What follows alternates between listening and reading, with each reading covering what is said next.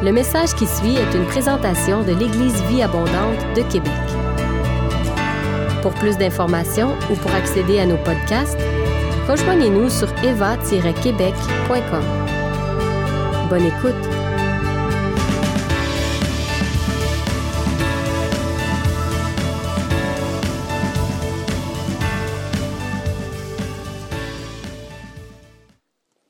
Cet après-midi, j'aimerais vous parler de la réalité des géants dans nos vies. Parlant de géants, selon vous, quelle était la grandeur du plus, grand homme qui a vécu dans le dernier siècle, selon vous? Quelle était sa grandeur? Les enfants aussi, je, sûrement vous avez déjà entendu parler de géants, mais selon vous, le plus grand géant du dernier siècle mesurait combien selon vous? On va y aller en pied, parce qu'au Québec, c'est en pied euh, et en pouces. Selon vous, quelqu'un veut essayer? 7 et 8? 8. 8 et 10. Non, là, j'ai dit en, en, non, non, là, en pied et en pouces. Tu as un appareil mobile, Alain-Claude. Allez, prends ton appareil mobile. Fais, une conversion. Hein? On, est, on est pour ça, la conversion dans le christianisme. Comment? 8 et 4. 9 pieds 4. 8, 12. Il n'y a pas personne qui a le droit de faire des recherches sur Internet, là, hein? Toi, là, je te vois mettre ton appareil mobile dans tes poches, Josué. Tu n'as pas le droit de regarder ça. Je vais vous montrer une image du. Euh, en fait, on va le mettre à l'écran. Une image du. Euh, non, ce n'était pas lui, là. Lui, était vraiment très, très grand. Mais là, c'est la prochaine diapo, s'il te plaît, Marie. Il s'appelait Robert Wadlow. Euh, je tiens à préciser que le plus grand, c'est le fils et non pas le père. Et il mesurait 8 pieds 11. Est-ce que vous voyez, au-dessus de la porte, là-bas, j'ai mis un collant. Ça, c'est la telle la grandeur de l'homme. Donc, juste au-dessus de la porte, vous avez un, collant qui est comme grisâtre. C'était la grandeur de l'homme qui, euh, oui, qui, euh, c'est des gens qui veulent prendre une photo après pour avoir une idée. oui, Robert? Oui, les Robert, c'est toujours des grands hommes. Amen. On appelle ça de l'humilité, hein? Donc, il euh, mesurait 8 pieds 11, notre grand homme Robert, et euh, il pesait à la fin de sa vie 439 livres seulement. Et puis, euh, mais il n'a pas vécu longtemps. Selon vous, il a vécu combien d'années? 22 ans. Ouais. 22 ans. On sait que souvent, quand les gens sont grands comme ça, qui grandissent, c'est qu'il y a un problème au niveau hormonal. Ça fait en sorte que les gens ne vivent pas nécessairement très longtemps. Les géants ont toujours su impressionner l'imaginaire des gens, et ça depuis des millénaires. Et cet après-midi, j'aimerais pouvoir aborder et nous remémorer deux histoires de l'Ancien Testament où les gens ont fait face à des géants. La première euh, histoire que j'aimerais vous, euh, nous rappeler, c'est l'histoire dans Nombre, euh, verset, pas verset, mais chapitre 13. C'est le contexte où Moïse envoie douze espions pour aller visiter la terre promise.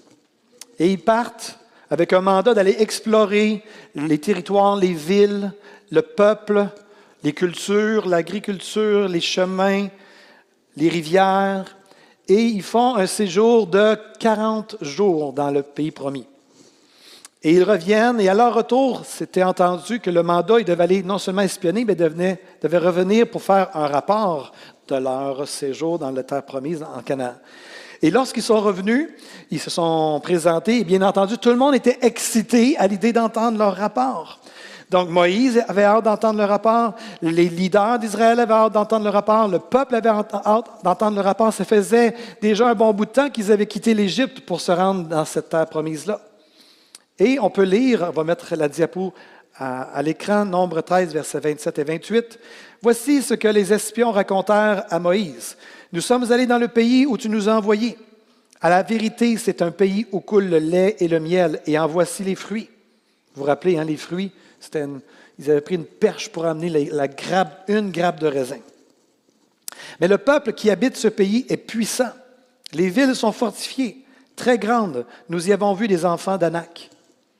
Au verset 30, la prochaine diapo, Caleb fit taire le peuple qui murmurait contre Moïse. Il dit, Caleb dit, montons, emparons-nous du pays, nous y serons vainqueurs. Mais les hommes qui étaient allés avec lui euh, dirent, nous ne pouvons pas monter contre ce peuple, car il est plus fort que nous. Et ils décrièrent dans le sens de dénigrer devant les enfants d'Israël le pays qu'ils avaient exploré. Ils dirent, le pays que nous avons parcouru pour l'explorer est un pays qui dévore ses habitants. Tous ceux et celles qui y avons, tous ceux qu'on nous y avons vus, pardon, sont des hommes d'une haute taille, et nous y avons vu les géants, enfants d'Anak, de la race des géants. Nous étions à nos yeux et aux yeux, aux leurs, comme des sauterelles. Exagération ici. Et on va en parler justement. Le peuple attendait impatiemment pendant l'équivalent de cinq semaines le retour des espions. Et finalement, ils sont arrivés au camp, et là, la rumeur a circulé à travers le camp. Les espions sont arrivés, et là, tout le monde s'est regroupé pour entendre le rapport. Et alors qu'ils entendaient le rapport, ça a bien commencé. Hein? Ça dit, nous sommes allés dans le pays où tu nous as envoyé, Moïse. À la vérité, c'est un pays où coule le lait et le miel, et en voici les fruits. Et à ce moment-là, assurément que le peuple a commencé à dire, c'est un pays merveilleux. Puis là, il regardait la grappe de raisin, puis il se disait, waouh, ça va en faire ça du bon vin. Mais le rapport ne s'est pas terminé là. Et là, ils ont continué, mais, il y avait, je pense, un mais. Hein? Mais le peuple qui habite ce pays est puissant. Et là, ils vont rentrer dans toute une autre partie de leur rapport. Et là, tout d'un coup, dans l'imaginaire des gens qui écoutaient le rapport ou les rapports, il a commencé à prendre place des, des nouvelles pensées. Au début, c'était des pensées de Waouh, c'est un super pays, la grappe de raisin, incroyable, la perche, c'était incroyable. Mais il y a eu un mais. Et tout d'un coup, il y a quelque chose qui a pris place dans leur esprit le discours intérieur des auditeurs a commencé à changer. Et on peut imaginer à la fin du discours l'ambiance qui régnait. On, peut même entendre un peu les rumeurs qui circulaient, les gens qui, se chuchotaient les uns aux autres, des gens qui se disaient à l'intérieur, Ah, c'est impossible, on n'y arrivera jamais, des géants. Pourquoi Dieu nous a amenés jusqu'ici alors qu'il y a des géants dans le pays promis? Si Dieu est avec nous, pourquoi il y a autant d'obstacles? Pourquoi, pourquoi c'est aussi compliqué? Pourquoi les géants sont là? Pourquoi la vie est si compliquée? Peut-être d'autres ont dit, ah, il y avait le clan de pro-égyptiens. Ah, retournons en Égypte. Retournons en Égypte. Il y a peut-être d'autres gens qui se disaient, qu'est-ce qui va advenir de nos enfants?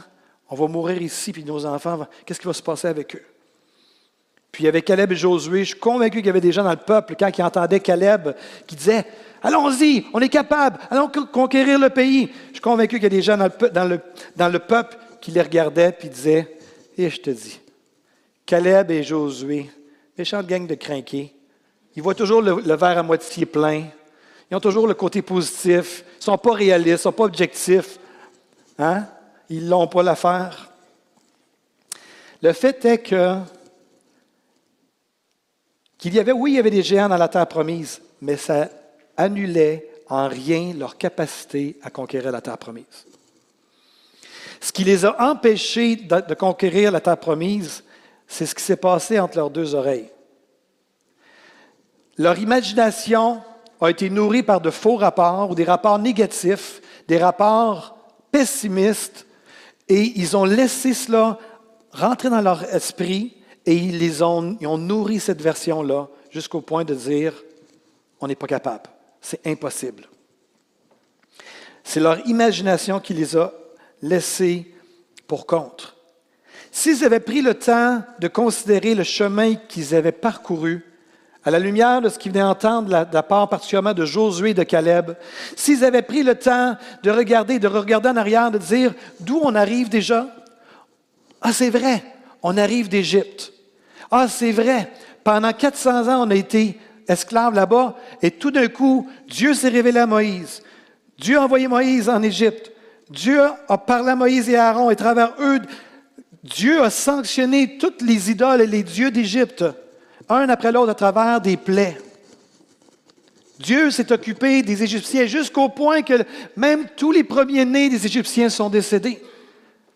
on est même parti d'Égypte avec la bénédiction. C'est les Égyptiens qui nous poussaient dans le dos pour qu'on parte. Et non seulement, ils voulaient tellement qu'on parte qu'ils nous ont même donné leur richesse. On est avec leur richesse. Et après ça, c'est vrai. Le Seigneur nous a ouvert la mer rouge. Et on a traversé la mer Rouge. Et la Bible nous dit que les eaux faisaient des murailles à droite et à gauche. Ils ont traversé la mer Rouge. Et finalement, qu'est-ce qui s'est passé? L'armée d'Égypte a été engloutie dans la mer. Et après ça, c'est là qu'ils ont chanté le chant qu'on chante maintenant au Québec. C'est une version québécoise, américaine, je ne sais pas trop. Mais on chantait ça quand j'étais adolescent. Je chanterai à l'Éternel, il a fait éclater sa gloire, le cheval et son cavalier. L'Éternel est ma force et le sujet de mes louanges. Est-ce que vous chantez ça au pays? Non. Vous ne chantez pas ça au pays. C'est quasiment du folklore québécois, dans le fond, mais je ne sais pas d'où c'est quoi la, racine de ou l'origine de ce chant-là. Toujours est-il que le peuple a été libéré de, l'armée égyptienne qui courait après eux. Et par la suite, ils sont rentrés dans le désert. Ils ont vécu des moments de gloire incroyables. Et après ça, Dieu a pourvu, Dieu a protégé, Dieu leur a donné la direction, la bénédiction, leur a donné des instructions. Il y a un rocher qui a donné de l'eau en cours de route. Et là, s'ils avaient tous pris le temps de considérer tout ce qu'ils avaient vécu et le chemin, et s'ils avaient regardé la suite logique des choses, ils savaient très bien que la prochaine étape, c'était la terre promise. Mais en raison du fait qu'ils ont laissé leurs pensées être nourries de façon négative, ils ont abandonné. Ils ont laissé aller la bénédiction que Dieu avait pour eux. Une autre chose aussi qui, que c'est pas toujours évident, ça passe rapidement dans le livre de Genèse, mais le peuple d'Israël transportait quelque chose avec eux qui était un rappel d'une vieille prophétie qui datait de plusieurs siècles. Et ils transportaient quelque chose avec eux depuis l'Égypte et qui leur rappelait que cette chose-là était destinée à se rendre dans le pays promis. Est-ce que vous savez de quoi je parle? Les os de Joseph, le cercueil de Joseph qui avait été embaumé qui avait déclaré de la part du Seigneur dans Genèse 50. Il avait dit, un jour, le Seigneur va vous libérer, vous allez partir d'ici, vous allez retourner. Et n'oubliez pas d'amener mes eaux, d'amener et de m'enterrer dans la terre promise. Ils avaient le cercueil avec eux. Donc, ils étaient sur le bord de la terre promise, avec toute l'histoire que je viens de raconter là, avec le cercueil qui était à portée de vue partout où ils voyageaient. Le cercueil était là. Assurément que le cercueil devait être magnifique compte tenu de la position qu'avait exercée Joseph en Égypte. Ils avaient tout ça, il y avait les prophéties, mais à cause d'un rapport négatif et à cause qu'ils ont accepté ça, ça les a coupés de la bénédiction du Seigneur.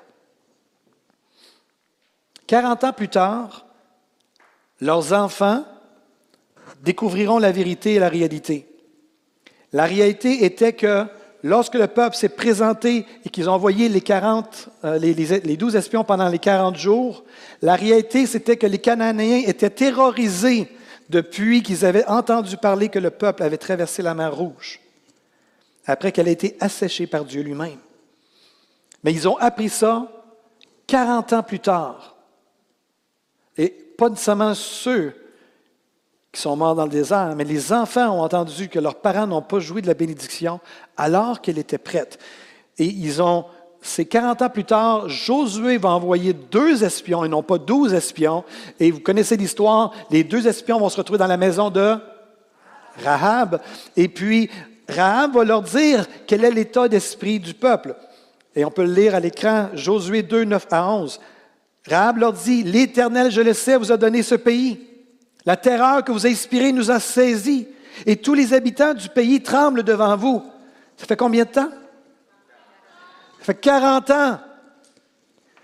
Dans ces 40 années-là, les adultes du côté d'Israël sont décédés. Et dans le pays promis, qu'est-ce qui s'était passé aussi avec les adultes? Plusieurs étaient morts aussi. Ça veut dire que la terreur s'est transmise des parents aux enfants, d'une génération à l'autre génération. On le sait depuis 40 ans. Et pendant que je me préparais mon message, je me disais, et ça, ça veut dire là, que ça se parlait pendant des décennies. Ils attendaient pendant des décennies qu'Israël arrive. Ils ont redouté pendant plus de 40 ans. OK? J'ai plus de 40 ans. Je trouve que ma vie a été longue. Jusqu'à maintenant, quand même 45 ans, c'est long. Pendant plus de 40 ans, ils ont redouté le retour d'Israël. La bénédiction était disponible dès la première fois et pendant les 40 années qui ont suivi. Car nous avons appris comment, à votre sortie d'Égypte, l'Éternel a mis à sec devant vous les eaux de la mer Rouge. Nous l'avons appris, nous avons perdu courage, et tous nos esprits sont abattus à votre aspect, car c'est l'Éternel, votre Dieu, qui est Dieu, en haut dans les cieux et en bas sur la terre. Et tout le monde dit donc, ce que ça nous dit ici, c'est que la victoire, lorsque le peuple s'est présenté la première fois qu'ils ont envoyé les douze espions, que les douze espions sont venus avec leur rapport, la victoire avait été préparée. Elle avait été assurée. La victoire avait été planifiée. Le terrain avait été aplani. Le fruit était mûr. Il s'agissait juste de tendre la main et de le cueillir. Pas parce que le peuple d'Israël était plus fort qu'un autre peuple, c'est qu'ils avaient un Dieu extraordinaire qui les avait devancés. Les Israélites ont été défaits, non pas à cause des géants, mais à cause de l'impact des géants dans leur esprit. Vous savez, lorsqu'on fait face à des géants dans la vie, parfois il est bon de se rappeler, comme je l'ai mentionné, le chemin qu'on a parcouru et qui nous a amenés jusqu'à là où on est aujourd'hui. Lorsqu'il y a des choses qui nous intimident dans la vie, ça vaut la peine de juste dire, attends une minute, mon géant, et de se rappeler ce que Dieu a fait dans notre vie. Puis après ça, quand on se retourne vers nos géants, on ne les voit plus de la même façon. On est rempli de la foi de notre Dieu qui a pris soin de nous, qui a pourvu, qui est là, qui a toujours été là, qui nous a fait sortir, passer à travers des tempêtes, qui nous a fait sortir des, des impasses. Et là, d'un coup, on regarde les géants d'une autre façon, dire, toi, tu es prêt à tomber. Parce que mon Dieu est celui qui a plané le chemin devant moi. L'importance de se rappeler ce que Dieu a fait dans le passé. L'importance de se rappeler qu'avec Dieu, tout est. On est appelé à être aussi les gardiens de notre imagination. Vous savez, parfois, les réalités qui nous confrontent ou qui nous confrontent ou qu'on est appelé à traverser il y a une dimension d'intimidation qui vient et qui veut venir nous assombrir, nous alourdir et venir nous dénuer de toute notre foi et de notre confiance à Dieu. Et à ce moment-là, j'aime me rappeler ce que l'apôtre Paul a dit, on va le mettre à l'écran, aux Romains, ne vous conformez pas au siècle présent et soyez transformés par le renouvellement de votre intelligence afin que vous discerniez quelle est la volonté de Dieu, ce qui est bon, agréable et parfait? C'est intéressant, l'apôtre Paul écrit aux Romains qui habitaient à Rome. Grande déduction. Et ils vivaient dans un endroit où c'était la débauche, c'était une ville vraiment euh, très difficile à vivre à Rome. Et Paul va dire aux Romains, ne vous conformez pas au siècle présent. Conformer, c'est le mot schématizo, d'où le mot schéma. Ne vous laissez pas schématiser par la société, par le siècle présent, par ses mentalités, par sa façon de penser, par ses traditions, ses mentalités. Ne vous laissez pas schématiser par ça. Mais soyez transformés. Transformés, c'est métamorphoso, c'est tout le côté de métamorphoser. Soyez transformés dans votre façon de penser. Pourquoi? Afin que vous soyez capable de discerner qu'est-ce que Dieu veut ce qui est bon, agréable et parfait. L'apôtre Paul parlait aux Romains ici de cet enjeu que le monde et la société cherchent à nous imposer sa façon de voir, cette façon de penser, et ont été appelés à dire non, je laisse mon intelligence être renouvelée. Le peuple d'Israël, lorsqu'ils étaient sur le bord de rentrer dans la terre promise, aura eu besoin de cette exhortation-là, de dire que, que votre renouvellement de l'intelligence se fasse maintenant, afin que vous puissiez discerner quelle est la volonté de Dieu pour vos vies. Un des textes que j'aime beaucoup par rapport toujours à cette même histoire-là, en fait, dans l'histoire, on va aller dans la deuxième histoire maintenant, de, deuxième géant. C'est l'histoire du jeune David. qui se retrouve à un moment donné avec l'armée d'Israël, bien des années plus tard, et il a l'opportunité de faire face à un géant lui aussi. Et l'imagination de tout le peuple d'Israël est encore une fois intimidée par le défi lancé par le, géant Goliath. On regarde ce que j'ai mis là. Je ne sais pas, il n'y a, personne qui sait c'est quoi la vraie grandeur de Goliath, OK? Mais c'est sûr qu'on sait qu'en Israël, ce n'était pas nécessairement des grandes personnes. Donc, c'est un petit peu comme les ancêtres québécois. Quand on va dans les anciennes maisons québécoises, euh, il faut pratiquement tous se pencher quand on passe sur les cadres de porte. Les Québécois, nos ancêtres, étaient petits. Et si on mesurait autour de 5 pieds, puis que le géant pouvait mesurer 6 pieds 5 et 7 pieds, euh, c'était quand même intimidant. Mais c'est ça. Se battre contre un homme de 8 pieds 11, euh, je, je serais intimidé. Je peux comprendre ça. Mais David n'était pas intimidé, curieusement dans tout le peuple, il y avait encore cette ambiance de défaitisme qui avait eu lieu des siècles plus tôt à l'entrée de la terre promise. Le peuple avait peur, le peuple ne savait pas quoi faire, et David arrive, ce n'est pas le roi David, c'est le jeune euh, frère David qui arrive. Et ça dit que dans 1 Samuel 17, 16 et 24, on va le mettre à l'écran, le Philistin s'avançait matin et soir et se présenta pendant 40 jours. Ça vous dit quelque chose, 40 jours? Mm-hmm. À la vue de cet homme, tous ceux d'Israël s'enfuirent devant lui et furent saisis d'une grande crainte. On peut lire aussi, le reste, ce n'est pas à l'écran, je vais vous le lire, versets 31 à 37. Ce que David avait dit se propagea rapidement et parvint aux oreilles euh, de Saül, qui aussitôt le fit venir. David lui dit que personne ne perde courage à cause de ce Philistin. Moi, ton serviteur, j'irai et je le combattrai. Mais Saül lui répondit, c'est le roi, tu ne peux pas aller lutter contre ce Philistin, tu n'es qu'un gamin alors que c'est lui, alors que lui, c'est un homme de garde depuis sa jeunesse. David répondit à Saül, quand ton serviteur gardait les moutons de son père et qu'un lion ou un ours survenait pour emporter une bête du troupeau, je courais après lui, je l'attaquais et j'arrachais la bête de sa gueule, et si le fauve se dressait contre moi, je le prenais par son poil et je le frappais jusqu'à ce qu'il soit mort.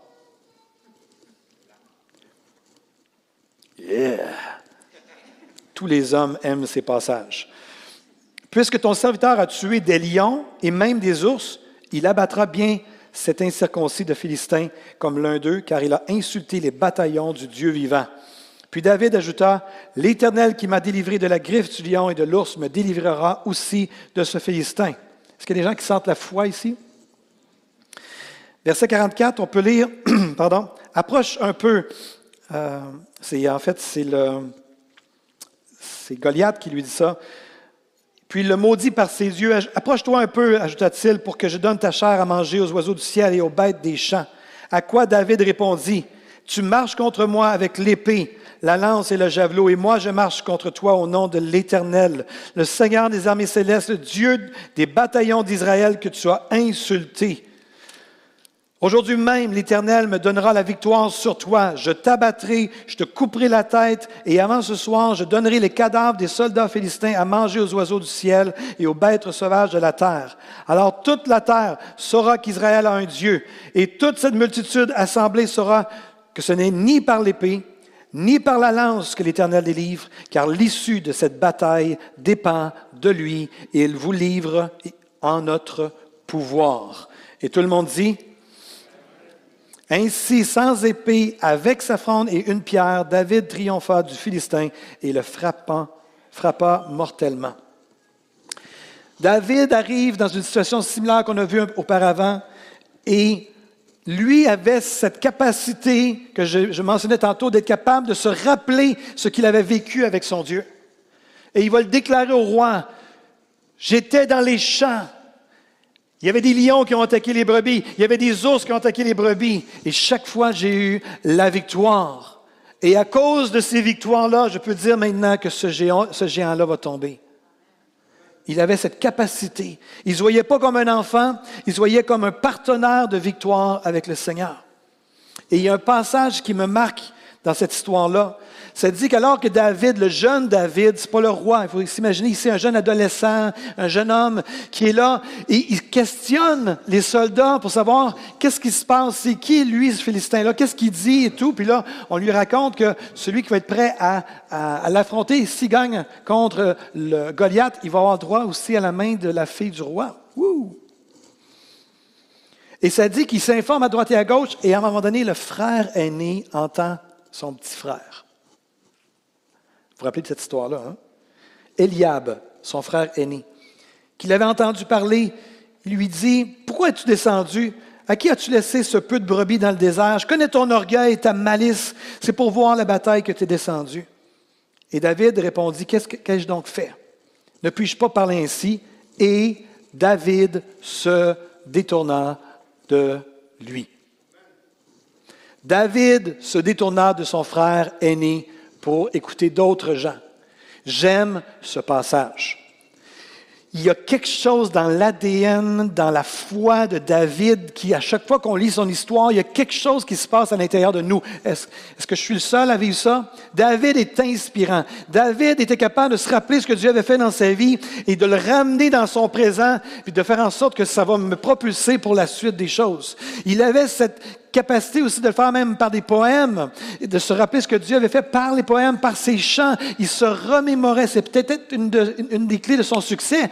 C'est peut-être que ses chants faisaient en sorte que dans son âme et son esprit, constamment, il remuait, il méditait, il réfléchissait à ce que Dieu avait fait en lui, par lui, à travers de lui. David savait quand se détourner pour entendre un autre discours. C'est ce que les gens auraient dû faire 40, beaucoup plus tôt euh, à l'entrée d'Israël, lorsque, à l'entrée du, du pays promis, lorsqu'ils ont entendu le rapport des douze espions, il y a des gens qui auraient dû apprendre à détourner leur oreille et de dire non. Qu'est-ce que, Josué, Caleb, répétez-nous comment vous voyez ça? C'est quoi votre perspective sur le pays promis? Qu'est-ce qui vous fait dire qu'on peut monter et on peut avoir la victoire? Parlez-nous un peu. Puis peut-être que Moïse, c'est pas Moïse, mais Josué, Caleb, les connaissant, puis parce qu'on connaît les Écritures, je suis convaincu qu'il aurait dit Rappelez-vous d'où on vient. Rappelez-vous, c'est exactement ce que Dieu nous avait dit un pays promis où coule le lait et le miel. C'est ça. On est rendu là. C'est le temps. A, oui, il y a des géants, mais ils sont prêts à tomber. Et tout le monde dit Ma question pour vous en cet après-midi, première journée de l'année 2023. Quels ont été vos géants en 2022? Quels ont été ces défis, ces problèmes qui vous ont intimidé, qui ont cherché à vous assombrir et à vous alourdir en 2022? Avez-vous démissionné face à ces géants en 2022? Avez-vous combattu ces géants-là? Avez-vous, est-ce que ça a été une bataille difficile ou est-ce que ça a été un combat qui n'a pas eu lieu parce que vous avez été intimidé par les géants en question. Et la question, bien entendu, qu'on veut se poser, on ne veut pas juste ressasser 2022, mais on veut surtout regarder à 2023. Quels sont vos géants en 2023? Votre géant, vos géants. Qu'est-ce qui vous intimide? Qu'est-ce qui vous perturbe? Qu'est-ce qui est considéré comme un défi, une impossibilité, quelque chose qui vient affecter votre côté émotionnel, et de dire ça vient alourdir ma vie. Le titre de mon message cet après-midi, c'est Ces géants prêts à tomber. Bien entendu, ce n'est pas par nos propres forces. Je ne suis pas en train de dire ici, on va essayer encore plus fort et tout. Toutes nos victoires, tout ce qu'on peut acquérir dans le monde spirituel, dans la vie en général, c'est juste par la grâce du Seigneur et on dépend de lui complètement. Mais ce que j'essaie de, mentionner, de, donner comme, exhortation cet après-midi, c'est de nourrir la bonne perspective dans notre esprit en ce début d'année 2023, afin d'entrer en possession de tout ce que Dieu en réserve pour nous. De ne pas se laisser intimider par nos géants, peu importe quels qu'ils soient, quels qu'ils sont, peu importe ce que c'est ces géants-là. Mais de dire, Seigneur, en 2023, je vais être capable de regarder les géants et comme David dire, tu m'as béni là, tu m'as béni là, tu m'as béni là. Je ne sais pas comment on va s'y prendre pour ça. Mais une chose est certaine, c'est que je sais que tu es avec moi et qu'avec toi, tout est possible. Pour ceux et celles qui, les géants vous ont intimidé, que vous faites partie de ceux qui, vraiment, ça vous a alourdi en 2022, je prie que votre foi peut juste réémerger à nouveau dans votre esprit maintenant. Vous êtes un partenaire de victoire avec le Seigneur. 1 Corinthiens 15, 57, on peut le mettre à l'écran. Grâce soit rendue à Dieu qui nous donne la victoire par notre Seigneur Jésus-Christ. Ce n'est que par le Seigneur Jésus-Christ. Je ne suis pas en train ici de te parler que par nos propres forces, on va abattre des géants. Non, je parle de l'idée de rester devant le Seigneur, de dire, Seigneur, ce géant-là, par ta grâce, par ta puissance, par ton onction, par, juste ensemble, on va voir ces géants-là tomber ensemble cette année. Ça peut être un géant dans votre vie, ça peut être un géant par rapport à quelque chose qui est à l'extérieur de votre vie. Peu importe, le Seigneur sait ce qu'il en est. L'apôtre Paul va dire aux Philippiens, je puis tout par celui qui me fortifie. Gabriel va dire à Marie, car rien n'est impossible à Dieu. Les victoires représentent des nouveaux commencements. Les victoires représentent des nouvelles saisons. Parfois, pour accéder à la victoire, lorsqu'on est intimidé par le combat, il faut juste se tourner et se rappeler notre parcours, et te dire, wow, OK, maintenant je ne te vois plus de la même façon, toi. Des fois, on, parle de géants, des fois, on parle de montagne. Montagne, tu es appelé à te déplacer. Quels sont vos géants en 2023? Est-ce qu'il y en a un? Est-ce qu'il y en a deux? Est-ce qu'il y en a trois? J'aimerais maintenant qu'on peut juste fermer nos yeux. J'aimerais inviter l'équipe de louange à venir me rejoindre au complet. Quels sont vos géants en 2023? Et on va rechanter le chant, on va jouer doucement Mon Dieu est majestueux. Quels sont vos géants en 2023? Et on va essayer de prendre le temps, et les enfants aussi. C'est un temps juste pour fermer nos yeux, pas déranger nos parents. On finit dans quelques minutes. Mais juste laisser euh, le temps à vos parents, juste d'identifier leurs géants de 2023 et qu'ils puissent prier le Seigneur par rapport à ces géants-là en ce début d'année. Est-ce que c'est en lien avec euh, des, habitudes spirituelles? Est-ce qu'il y a des gens dans ce lieu que le géant, c'est que vous avez des dépendances ou une dépendance et vous dites en 2023, je vais avoir la victoire sur cette dépendance-là?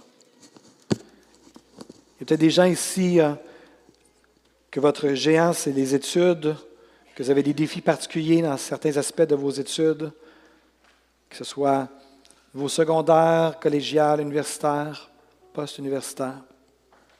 Il y a peut-être des gens que votre géant, c'est la maladie. Pour d'autres, c'est peut-être la dépression. J'aimerais nous rappeler que notre Dieu règne encore en 2023. Je vais donner maintenant une parole de connaissance. Cette semaine, alors que je me préparais pour le message, j'ai entendu la voix d'une personne je ne sais pas si elle est ici dans ce lieu ou si elle m'écoute en ligne, mais j'ai entendu la personne alors que je réfléchissais, je méditais à mon message et qu'il y avait cette question, quels sont vos géants euh, en 2023? J'ai entendu une voix d'une personne qui disait, pour moi, mon géant, c'est l'année 2023. Elle me submerge. Juste l'idée de cette année me dépasse. Ça me submerge. Et je ne sais pas qui tu es, mais j'aimerais juste t'encourager du mieux que je peux et te dire, la victoire a été préparée et assurée. Je ne suis pas en train de vouloir verser dans le triomphalisme présentement de dire que tout va être facile en 2023. Ce n'est pas ça que je t'aurais de dire. Ce que je peux te dire par contre, c'est que le chemin est aplani devant toi, mon frère, ma soeur. Tu peux avancer. Je prie que le Seigneur te donne la grâce de pouvoir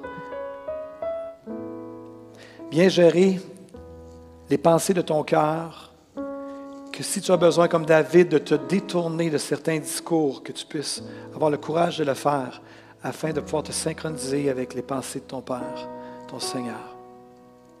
Sois encouragé, mon frère, ma soeur. L'année 2023 ne sera pas aussi terrible qu'elle ne paraît. Tu es présentement intimidé. Et le Seigneur va s'occuper de toi, va s'occuper de, de ta situation, de ce qui t'intimide. Donc, tu peux juste dire, Seigneur, je choisis de te faire confiance en 2023. Il y a des gens ici dans ce lieu que, littéralement, le géant est prêt à tomber. Le géant est prêt à tomber. Ce n'est qu'à toi de dire maintenant, il est temps d'avancer et de mener le combat pour que le géant soit terrassé. Il est temps d'avancer. Il est temps de prendre des décisions. J'aimerais le redire, je l'ai lu, je le redis. Grâce soit rendue à Dieu qui nous donne la victoire par notre Seigneur Jésus-Christ. Donc Seigneur, on veut te dire merci pour la victoire que tu nous as acquise. Apprends-nous à conquérir ce qu'on doit conquérir, à résister là où on doit résister. Apprends-nous à discerner les saisons dans lesquelles on est. Pour ceux et celles dont les géants sont prêts à tomber, je prie pour la foi de David, ce courage qui était là, qui était nourri de toute son expérience avec toi. Que les géants puissent tomber. Si vous avez aimé ce message, nous vous invitons à vous joindre à nous lors de nos rencontres du dimanche matin. Vous trouverez l'horaire et l'emplacement de nos réunions sur notre site internet eva-québec.com. N'hésitez pas à communiquer avec nous et que Dieu vous bénisse.